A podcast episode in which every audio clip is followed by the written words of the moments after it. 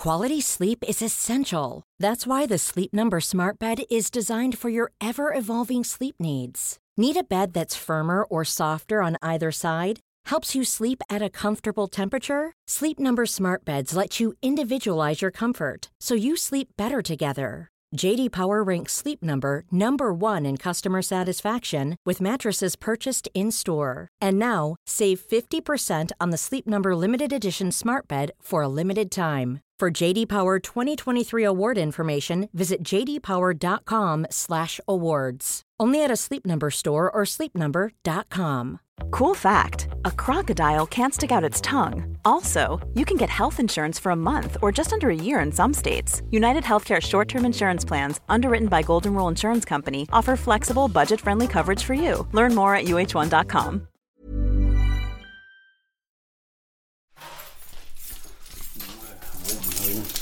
Låser vi den op, inden så vi har den klar. Noget. Jeg er på vej ind i et skatkammer på en gård i udkanten af Grenå sammen med et ganske særligt makkerpar.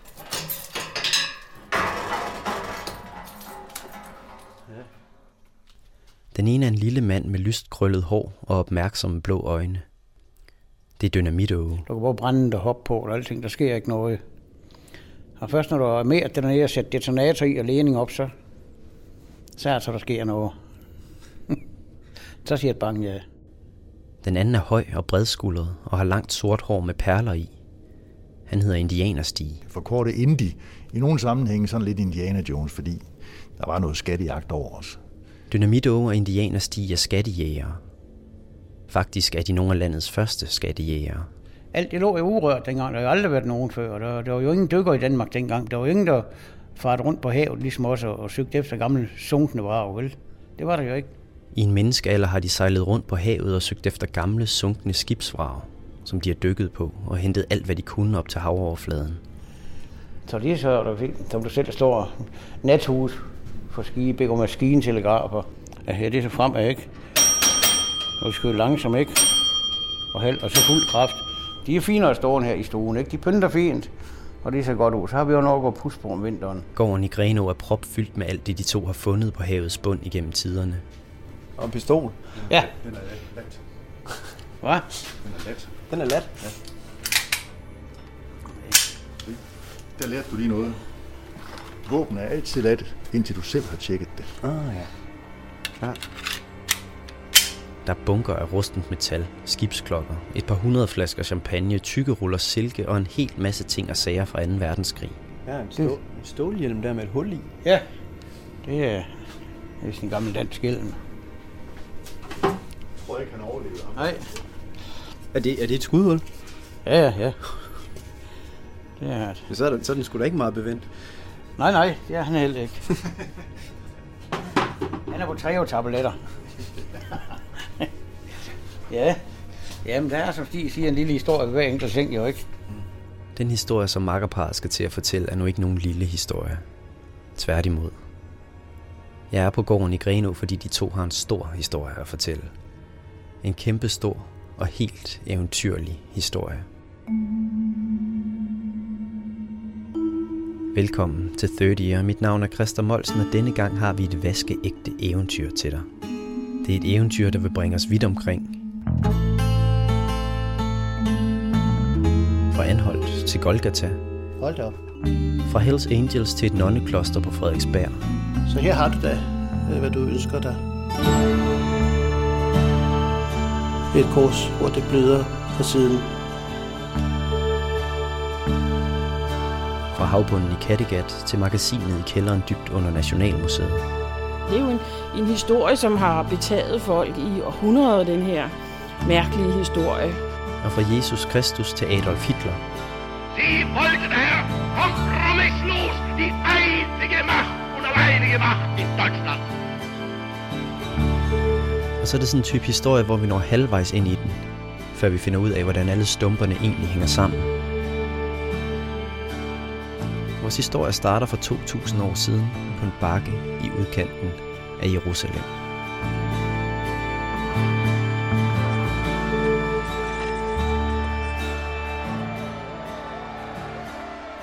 Kan I huske ham her? Forgive them, Father. They don't know what they do. Vi er i år 33, efter ham, der lige nu hænger sømmet fast til et kors. Jeg læser nu fra Johannes Evangeliet, kapitel 19. Det er sidst på eftermiddagen, og solen er ved at gå ned bag Golgata. Det var forberedelsesdag. Det er helligdag i morgen, og Jerusalems indbyggere skal nå de sidste forberedelser, før sabbaten starter ved solnedgang. Og for at læberne ikke skulle blive hængende på korset sabbaten over. Men der er et problem. Ifølge jødernes lov må ingen hænge på korset på sabbaten. For det var en stor sabbatsdag. Så det haster med at få Jesus og de to røver ved hans side til at dø. Så de kan blive pillet ned fra korset og begravet. Den slags er der råd for. Så kom soldaterne og knuste benene på den første og på den anden, som var korsfæstet sammen med Jesus.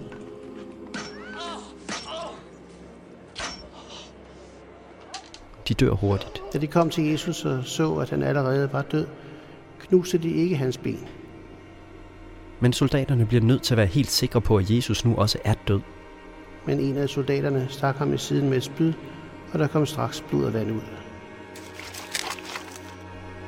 Den romerske soldat, der stak frelseren i siden, fik navnet Longinus. Det betyder spydbæreren. Senere blev han helgenkåret og kendt som Sankt Longinus. Læg mærke til det navn. Sankt Longinus skal vise sig at blive vigtig for vores historie. Men der er vi altså ikke nået til endnu. Først skal vi smutte tilbage til ham her. Jamen det, jamen man skal lidt på, det selvfølgelig er det farligt sådan, om, men hvis du lige beder lidt om, hvad du mere gør, så er det ikke mere farligt end at gå ud på motorvejen om natten. På Dynamidås gård i udkanten af Grenå er vi nået ind i det allerhelligste. Et stort nystandsat rum med en bardisk i den ene ende, og så rundt langs væggene på hylder står skibsmodeller.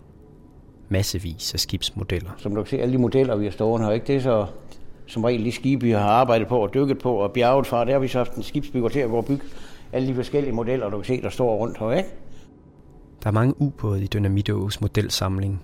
Store cigarformede ubåde. Flere af dem med hagekors på siden. Det er den der, den lå over vandholdt nu, den først, vi fandt i 1976. U-251, som den hed, ikke? Næsten alle de ubådsvrag, der ligger på havbunden omkring de danske kyster, er tyske ubåde fra 2. verdenskrig. Men det var den, vi fandt derovre, den prøvede vi så at skulle hæve, ikke? og fik godt tilladelsen til en. Men øh, der lå jo 39 mand i en af det omkommende, så det blev ikke til noget. Der blev en masse problematikker på lage med alle de lige der, eller rester. Dynamito har fundet og dykket på langt de fleste af de gamle nazi-ubåde. Men der er især en særlig savnomspunden ubåd for krigen, som Dynamito har været besat af at finde. Lige siden han fandt den første ubåd i 1976, har han let efter U-534. Og vi, fandt, vi troede, det var 534, der lå dernede for de tyske optegnelser og nedskydning, de, de passede med, at det skulle være den, men det var det jo ikke. Det var meget mindre jo. Det gik et stykke tid, før vi fandt ud af det. U-534, den sidste ubåd til at forlade Tyskland i krigens aller sidste dage. En ubåd, der skulle være sunket af et engelsk fly lige ud for Anholdt. Åge var overbevist om, at den ubåd meget nemt kunne indeholde værdifulde skatte. Altså hvis du skal nå ud øh, Tyskland i krigen eller efter krigen, så var det kun ubåde, der kom væk. Alle andre ting, det ville blive fanget. Flyvemaskiner, tog og biler, ikke? Alle værdier, hvis de er fragtet ud, det er fragtet ud i ubåde. Det kan så ikke lige være guld, det kan være alt muligt. Det kan være hemmelige afslørende dokumenter og diamanter, eller noget, som det var nu inden de skulle ind, hvis de skulle nå derhen, de kunne omsætte og så leve af det, ikke? Tandlægeguld, ikke? Det er for general Kesselring, og skulle jeg aldrig nogensinde have fundet heller, vel? Du kunne jo op og trukken ud. Hvad er det? Ja, det, er- det er ham, der nappede alt guld fra, fra, fra koncentrationslageren Kesselring og gemte det, det er med. Så vidt vi aldrig nogensinde fundet.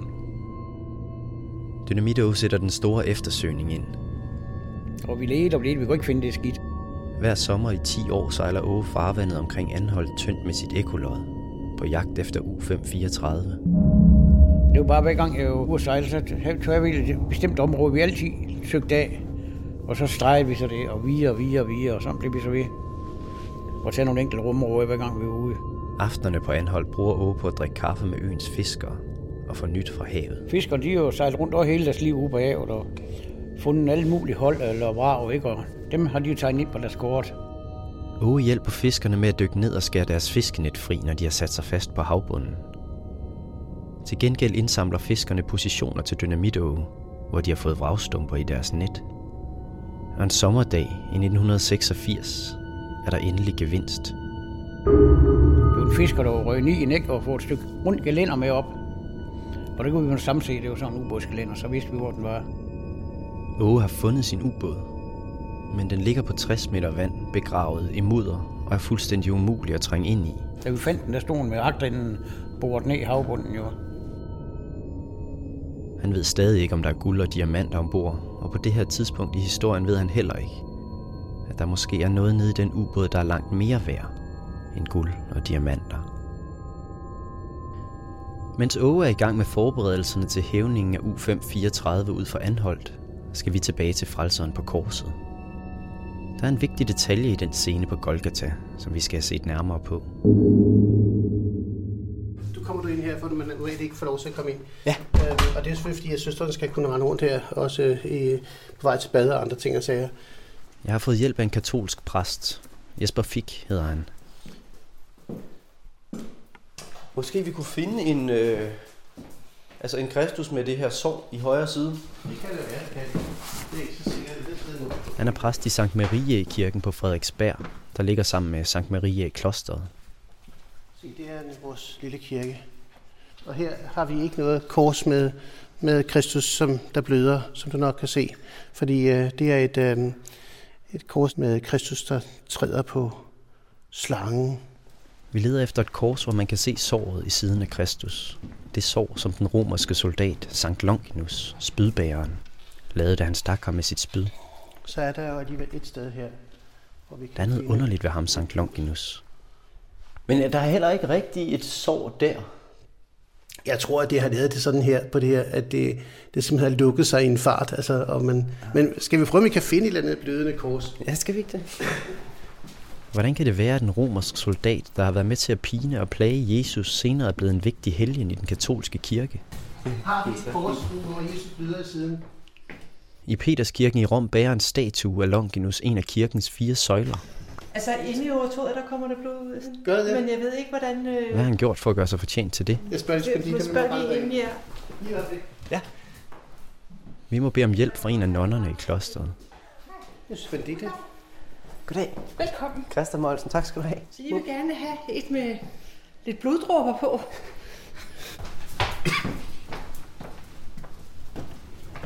her har du så, hvordan, hvor gammel er det kors i øvrigt, Spendita? Det er fra 1700-tallet. Okay. Så her har du da, øh, hvad du ønsker dig. Et kors, hvor det bløder fra siden.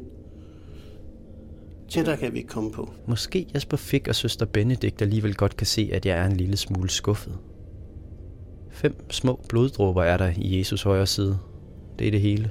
Men, men når du tænker på det her med blodet, der strømmer ud af siden, så er det fordi, man har jo nogle gange en forestilling, at, at, øh, at når Kristus bliver stukket der i, øh, i siden med, med, med det spyd af Longinus, så, så sprøjter blodet ud. Og nogle gange ser man jo også i, i malerier, hvordan at, øh, at det bliver nærmest samlet op i en skål, altså som om, at det virkelig sprøjter voldsomt meget ud. Og for øvrigt findes der jo en legende fra middelalderen om, at Longinus, øh, som stak med spydet, og som skulle have været mere eller mindre svagtseende, og der, han nåede af det her blod, det sprøjter sig ud på Longinus' øjne, så han pludselig kan se klart, at den, der dør på korset, er Kristus. Så sker der så det, at senere hen, så bliver Longinus jo også selv martyr. Og, øhm, og der er så en, en, en tåbelig dommer, der, der, der, der heller ikke har, har det så nemt med sit syn, og som ender med at, at dømme Longinus til døden. Og så, så bliver han så halshugget, så sprøjter der noget af blodet fra Longinus over på øjnene af, af ham, den tåbelige dommer, som så pludselig kan se. Så det, altså, ja, så det er sådan en helt bevægelse, hvor at der hele tiden så, så kommer der en, en ny, nyt undergærning med, at man kan se. Miraklet sker. Sankt Longinus bliver kureret for sit dårlige syn. Han bliver kristen, han bliver helgen og han bliver martyr. Men der er mere på spil i det moment, hvor han stikker hul på Jesus. For der kommer ikke kun blod ud. Øhm, nu står der jo et blod og vand. Johannes evangeliet hentyder til dåb og nadver. Det er jo de vigtige sakramenter, altså vigtige centrale handlinger, der er i den kristne kirke. Det, som gør mennesker til kristne, nemlig dåben. Det, som samler dem som kristne, nemlig nadveren. Og øhm, det strømmer ud af siden på ham, da han dør på korset. Så ratificeres, så kommer kirken til live. Så, så er det nu.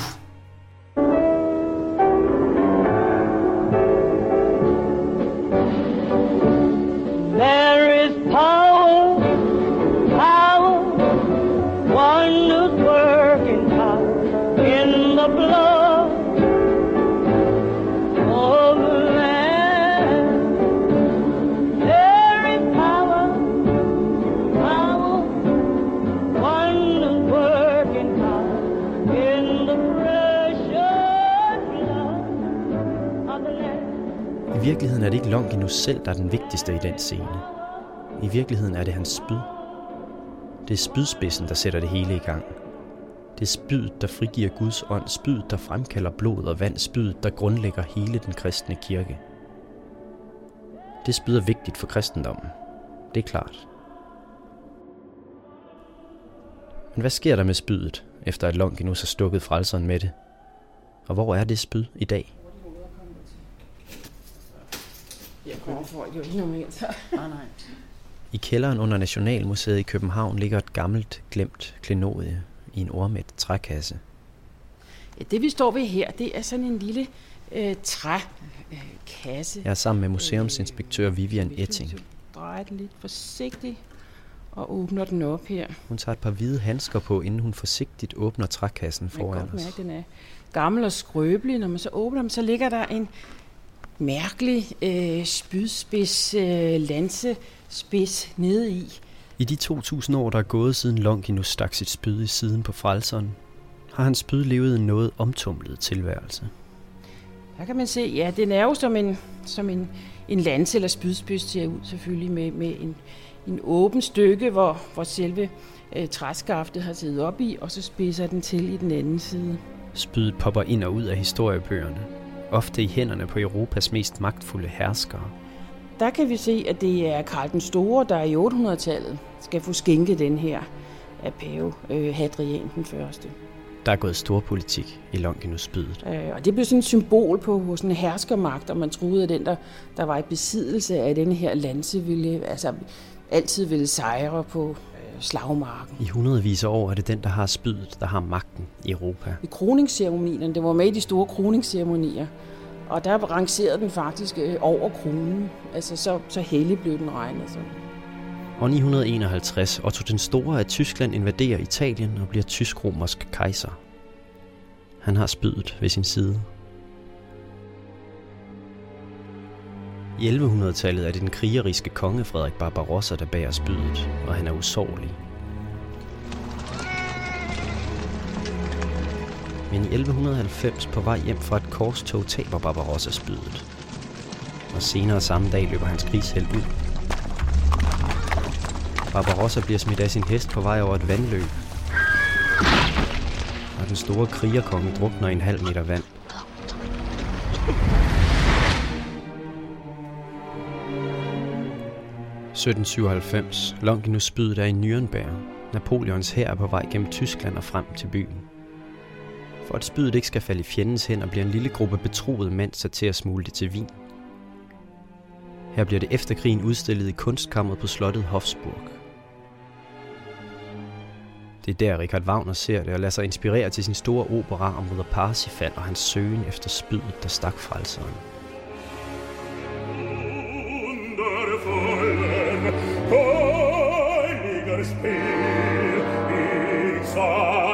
Dich von unheiligster Hand. Det er også på slottet Hofsburg, at en af Wagners mest dedikerede fans ser spydet for første gang i 1907. I de år flakker en ung tysk kunstner rundt på gaderne i Wien. Adolf Hitler hedder han. Han har lige fået afslag fra Kunstakademiet og er i tvivl om, hvad han nu skal give sig til. Så han begynder at bruge tiden på læsesalen på Hofbiblioteket, lige på den anden side af gaden for Kunstkammeret og Longinus-spydet. Der sidder Hitler så dag efter dag og læser om de gamle tyske kejsere, der har båret Longinus-spydet. Han drømmer om sit eget tredje rige og om Tysklands genvundne storhed. Og flere steder er det beskrevet, hvordan Hitler kan bruge timer på at stå og stige på Longinus-spydet i montren på Hofburg.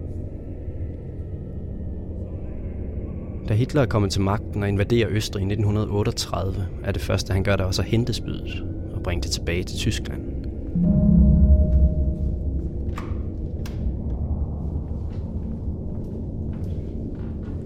Tilbage på Nationalmuseet er Vivian Etting og jeg i gang med at finde ud af, hvor det spyd, hun har vist mig, egentlig stammer fra. Nu går vi ud i vores gamle øh, protokolskab her, hvor de øh, rigtig gamle øh, protokoller fra helt tilbage fra det kongelige kunstkammer øh, opbevares. Hun tager en stor gammel bog ud af skabet. Det er jo sådan nogle fine i foliestørrelse med indbundet læder og med de kongelige navnetræk udenpå med kroner over det hele. Og det er så kunstkammerkataloget fra 1771. Øh, og der kan vi se, hvis vi går ned under 97, en lignelse af det spyd. Og det er interessant at se, der står en lignelse af det spyd. Så helt tilbage på det tidspunkt, det er det, det er det ældste, vi kan spore det i samlingerne. Det er 1771.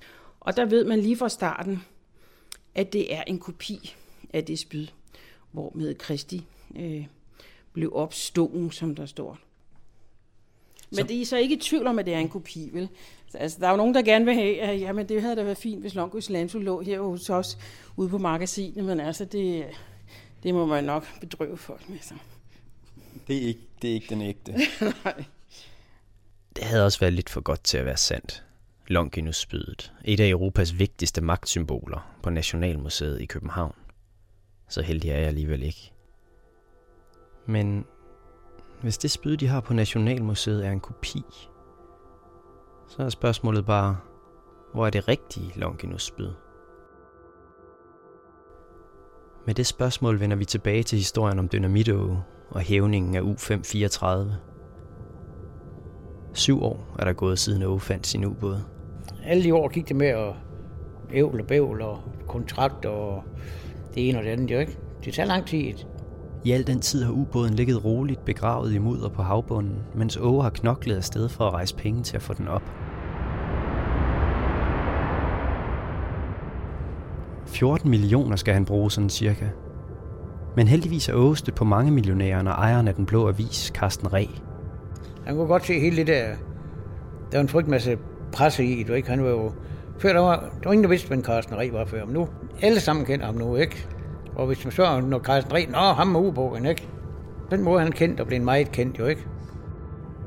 Det er også igennem Carsten Reh, at Dynamito møder ham, der skal blive den anden hovedperson i vores historie om hævningen af U-534. Stig Thornson. I de her dykkerkreds, der går jeg under navnet Indianerstig. Indianerstig var ansat hos Den Blå Avis dengang, og han er blevet sat til at overse hævningen af U-534.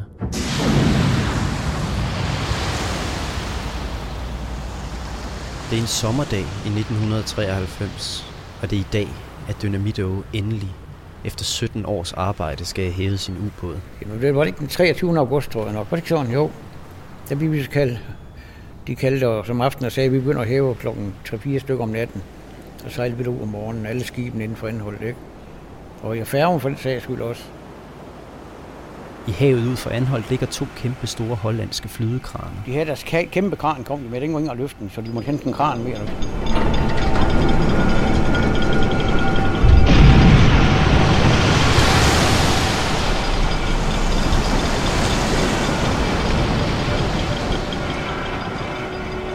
Kranerne er i gang med at trække U-534 fri af mudderet på havbunden og tilbage til vandoverfladen for første gang i 48 år.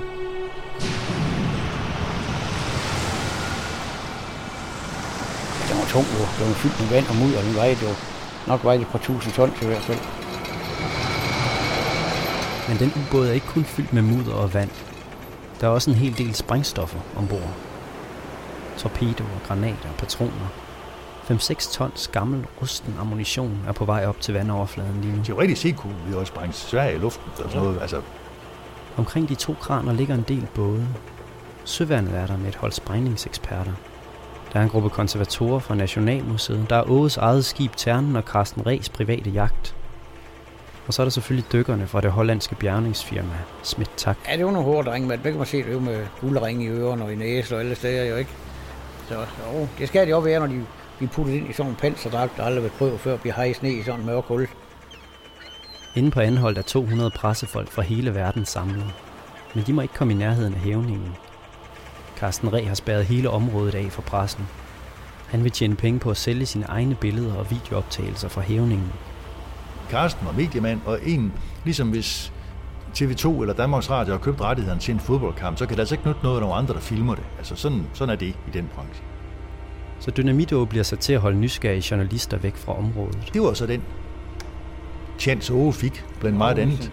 Ja, det står der også i kontrakten, så Åge var afvisningsfartøj, og Åge kan være meget afvisende. Mens kranerne er ved at løfte en 2.000 tons tunge ubåd op til havoverfladen, for åge øje på den første ubudne gæst. Der var en, en svensk journalist, der havde lejet en øh, motorbåd inde på Anholdt. Og så sejlede han ud og, og tog billeder, og så satte vi efter ham, og Åge kan sejle stærkt, det kan jeg godt love dig. Så vi fik faktisk indhentet ham, og fik med enkle midler overtalt ham til at aflevere sin film. For som Åge formulerede det, ellers så sejler vi ned. Åge og Stien når tilbage til U534 i tide til at se den bryde igennem havoverfladen.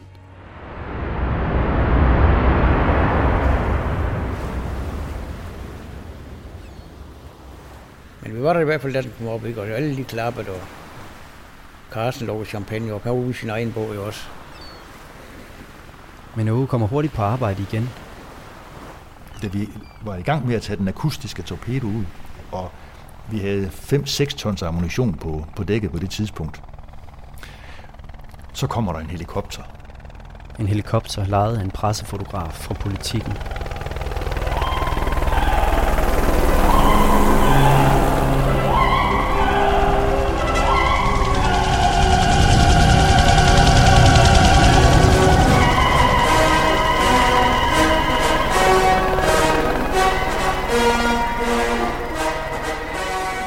Se, der sad en fotograf deroppe og knipsede og knipsede. Dynamit og Carsten Reh er sammen på Åges skib, da helikopteren kom.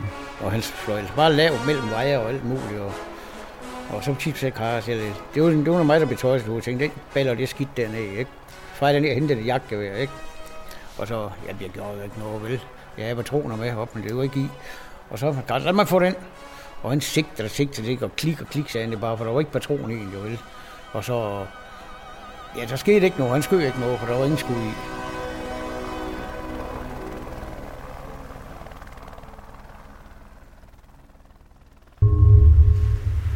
Mens Dynamito, Indianerstig og Carsten Reh har travlt med at jage journalister væk fra området, så er de hollandske dykkere fra Smittak travlt inde i ubåden. De sværmede jo ned i den ubåd, alle de der dykkere.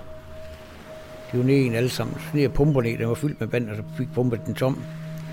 Og så begyndte de bare at afmontere ammunition eller steder, ikke? Og gå ned i ubåden og kigge og regere og gøre ved. Aftalen var egentlig, at Åge skulle være den første i ubåden. Men Åge har fortravlt med de forbandede journalister. Han har mistet overblikket. Han har taget øjet af skatten for et kort øjeblik. En fejl, som en gavet skattejæger som ham skal være sent til at tilgive sig selv for. Et par dage før hævningen er gået i gang, har Dynamito og Indianerstig fået en mærkværdig henvendelse fra den italienske ambassade. Ambassaden talte på vegne af en italiener med penge, der ønskede at være anonym. Og det var det, vi fik den besked fra den italienske ambassade. om, at der skulle ligge en genstand, en kniv eller en dolk, hvad der blev sagt, i ubåden, som var pakket ind i en lærerfragt, det kan jeg huske, der stod. Og den vil de købe, og uanset prisen, så vil de bare have den eller købe den. Det hænger formodentlig sammen med et af mange rygter om, at der var et specielt klenodie ombord, som øh, havde stor betydning for, for Hitler og for inderkredsen omkring den. Det er nogle gange kendt som Longinusbydet. Det kunne altså tyde på, at Longinus-spydet er ombord på U534, og der er nogen i Italien, der er meget interesseret i at få fat i det. Ciao allora, ti chiamo in questi giorni e poi ci vediamo alla fine della settimana. Hvorfor skulle de bare ville have en kniv eller en, en dolk eller sådan noget, der var pakket ind til lige meget pris? Og alt det Vatikanen, præsteværk, det kommer dernede fra jo ikke.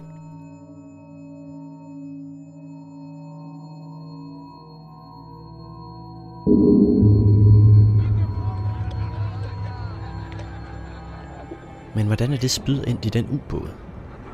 Og hvorfor var det spyd så vigtigt for Hitler? Hvad er det for nogle kræfter, det spyd har? For at få svaret bliver vi nødt til at vende tilbage til Jesus på korset en sidste gang. For der er noget, der ikke stemmer. Her kommer Indianerstis alternative version af, hvad der foregik den dag for 2000 år siden på Golgata. Jesus hænger på korset.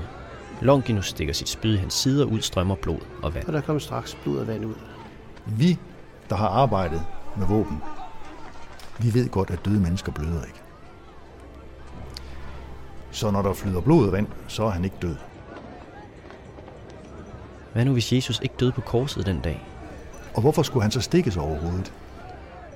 Hvad nu, hvis det hele var et nøje planlagt teaterstykke i scenesat for at redde Jesu liv? Så spiller Longinus og hans spyd en vigtig rolle, for vi kan godt huske, hvad der skete med røverne ved siden af Jesus. Så kom soldaterne og knuste benene på den første og på den anden, som var korsfæstet sammen med Jesus. De to røvere blev hurtigt identificeret som levende, så så sønderbrød man deres knogler, smadrede knæene og arm- armen på dem, så de faldt mere sammen på korset, så dør man hurtigere. Men Jesus slap for at få knust knoglerne, fordi Longinus trådte frem med sit spyd. Da de kom til Jesus og så, at han allerede var død, knuste de ikke hans Så stikker han sit spyd op mellem fjerde og femte ribben, og så siger han, han er død. Og dermed redder han hans liv. Og det er meget nemmere, men ikke lige så imponerende at genopstå, hvis man ikke er død, men kun bedøvet. De satte sådan en svamp fyldt med eddike på en Han havde fået et godt narkotikum. Ikke eddike, men han havde fået en blanding af, af blandt andet noget alrunerod og noget andet på den svamp, de stak op til ham.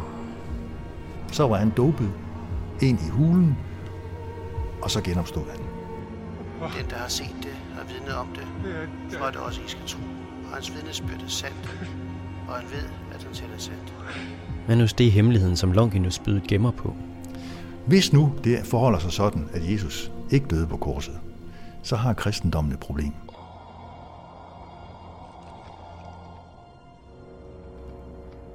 Så er spørgsmålet, hvem er det, der gemmer på den her hemmelighed? Hvem kender sandheden?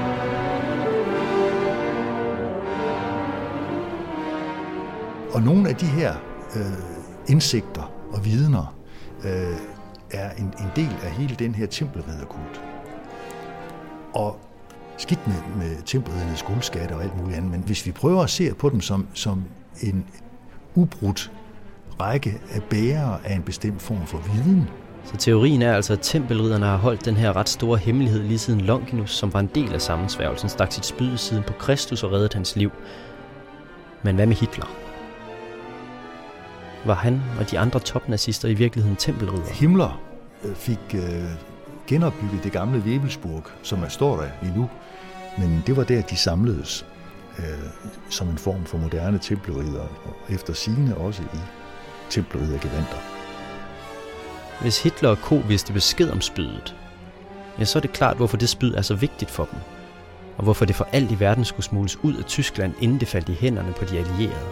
Og hvis, hvis øh, dem, der vil lave den nye verdensorden, som for eksempel Hitler, har haft en indsigt i, hvad var egentlig tempelriddernes hemmelighed, Ja, måske spydets hemmeligheden, der er blevet brugt til at forhandle frit lejde ud af Tyskland for nogle af nazilederne i krigens aller sidste dage. Og det er også øh, helt øh, dokumenterbart, at rigtig, rigtig mange af nazilederne undslap med Vatikanpas. Altså vi ved, at, at der var nogle tætte bånd imellem dem.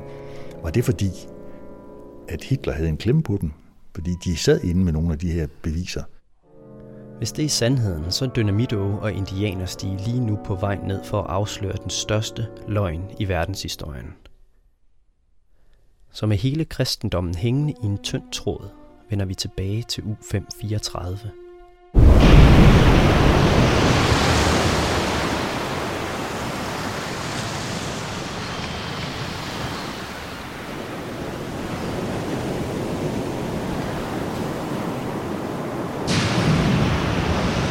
Åge er nået hen på dækket og er på vej ned i ubåden.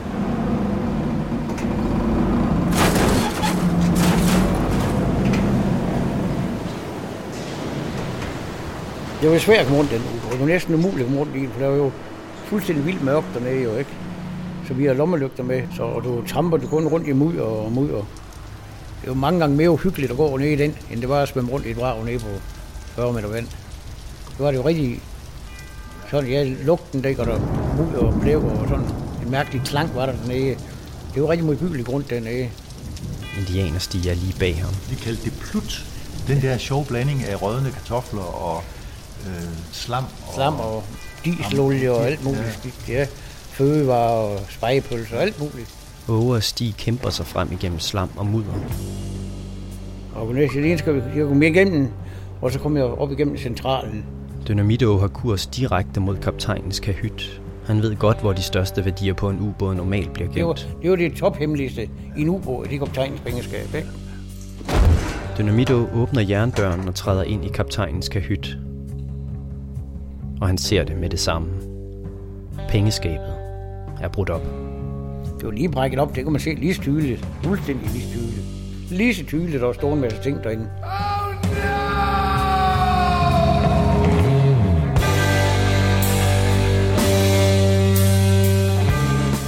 kun alt for godt, hvem der har været der før ham.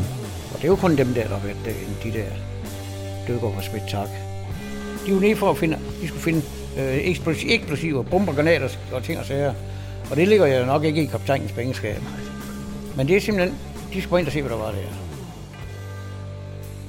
Og lige der går det op for Dynamito, at det nok ikke kun er ham, der har fået en henvendelse fra den italienske ambassade. Ciao, allora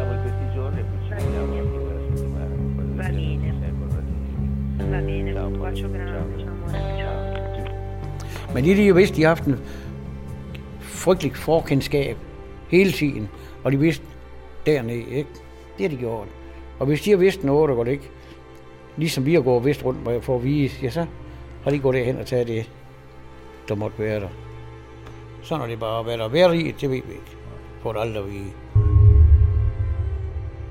Åge og Stig forsøger selvfølgelig at finde frem til de dykkere, der har været inde i kaptajnens kahyt. Og, og da vi øh, Åge kom op og fortalte, at pengeskabet var, var brudt op, så, så fandt vi nogle, nogle af smitak-folkene, jamen de havde været dernede.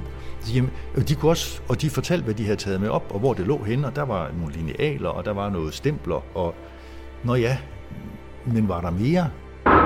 Men der er selvfølgelig ikke nogen, der vil indrømme, at de har brudt ind i kaptajnens pengeskab. Og der kommer heller ikke noget ud af at gå til dykkernes chef.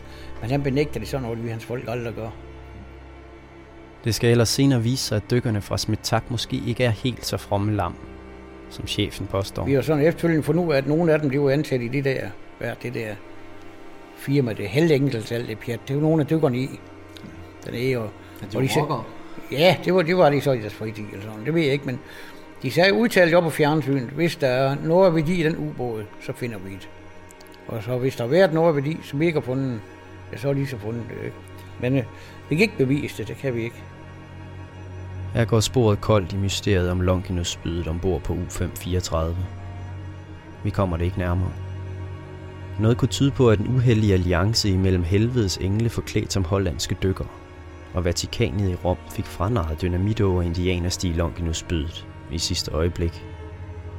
At det endnu en gang er lykkedes for en kirkelig sammensværgelse at holde sandheden om frelseren på korset skjult for hele verden. Men alt det er selvfølgelig ikke noget, vi kan bevise, for Longinus-spydet var jo væk.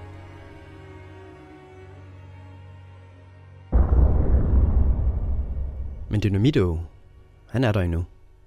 På gården i Grenå. Det er en original uniform for ubåden fra 534. En fin stand, ikke? Ja. Og halskluben her, eller slipset, som det kaldes det, ikke? Bukserne, det er en der spidsbukser. Der er gået 20 år siden U-534 kom op af vandet. Ja, det der. Nej, ubådsplader.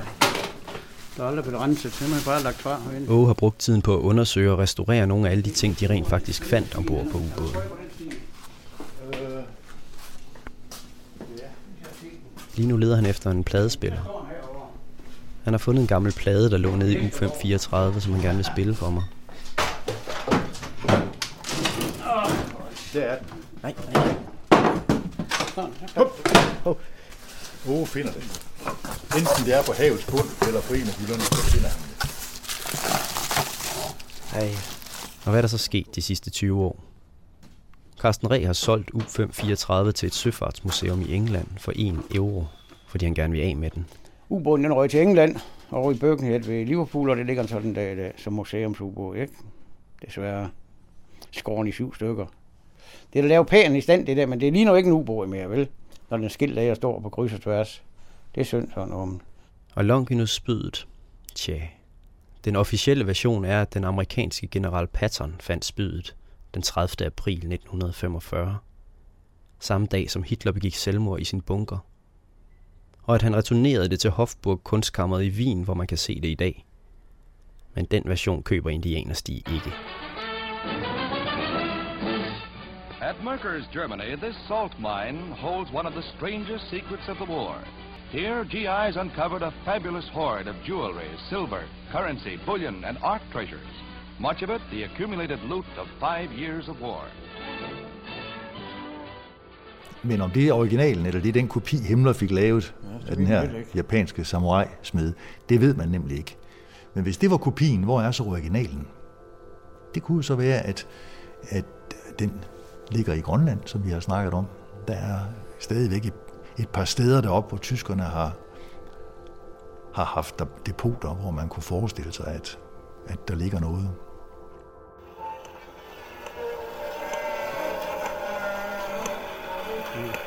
Det gør vi.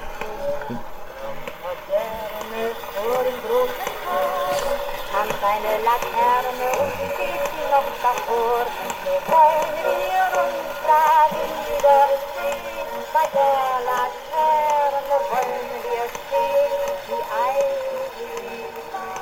Har det, har det særlige kræfter, det spil? Godt sige, at hvis vi havde fundet det, så havde der fået svaret. Jamen er det ikke, jamen, at, altså, det må da være en tanke, der har strejfet jer, hvad vi har gjort, hvis det rent faktisk havde været der, det spil? Ja, hvad, hvad ville vi have gjort? Hvordan havde jeres liv set ud, hvis, øh, hvis det rent faktisk havde ligget i det pengeskab? Der er jo ikke blevet noget bare med noget presseskriveri, og så har vi fået lov til at aflevere det. det er det ikke rigtigt? Nej, så har de bare fået et kopi. Så har de fået en kopi,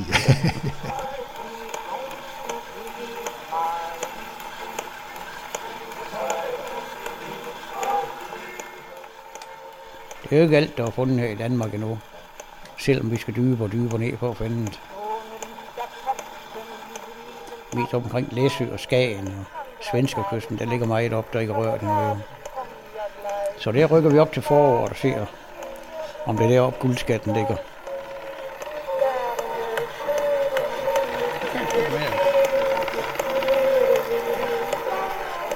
Dido han bliver ved med at lede efter sin helt store skat. Så send ham en tanke, og ønsk ham held og lykke næste gang, du ser et søgende skib i horisonten over Kattegat. Det kunne nemt være ham. Så lang tid, der, der er petroleum på skibet, så sejler vi i hvert fald. Det gør vi. Det er jo altid sker spændende, hvad der er ude at finde. Der er jo altid nyt at finde, ikke?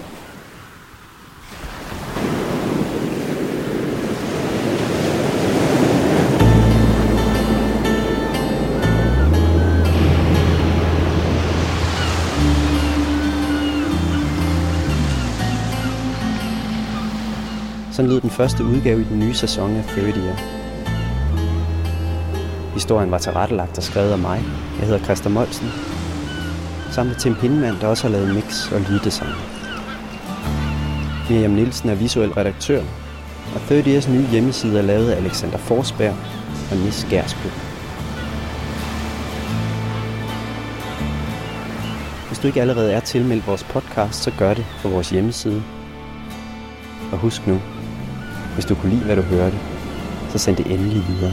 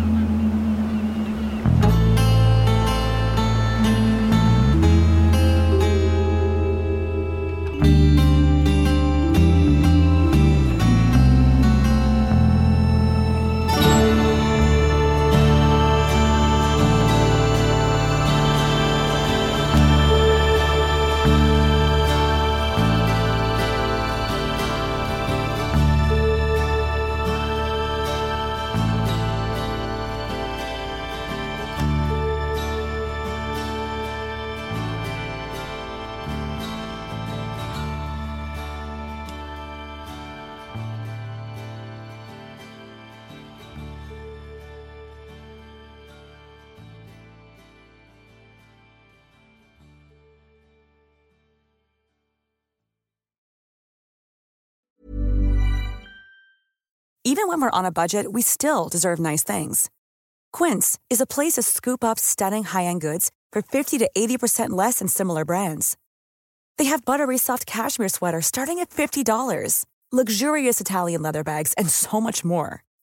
Plus, Quince only works with factories that use safe, ethical, and responsible manufacturing. Get the high-end goods you'll love without the high price tag with Quince. Go to quince.com slash style for free shipping and 365-day returns.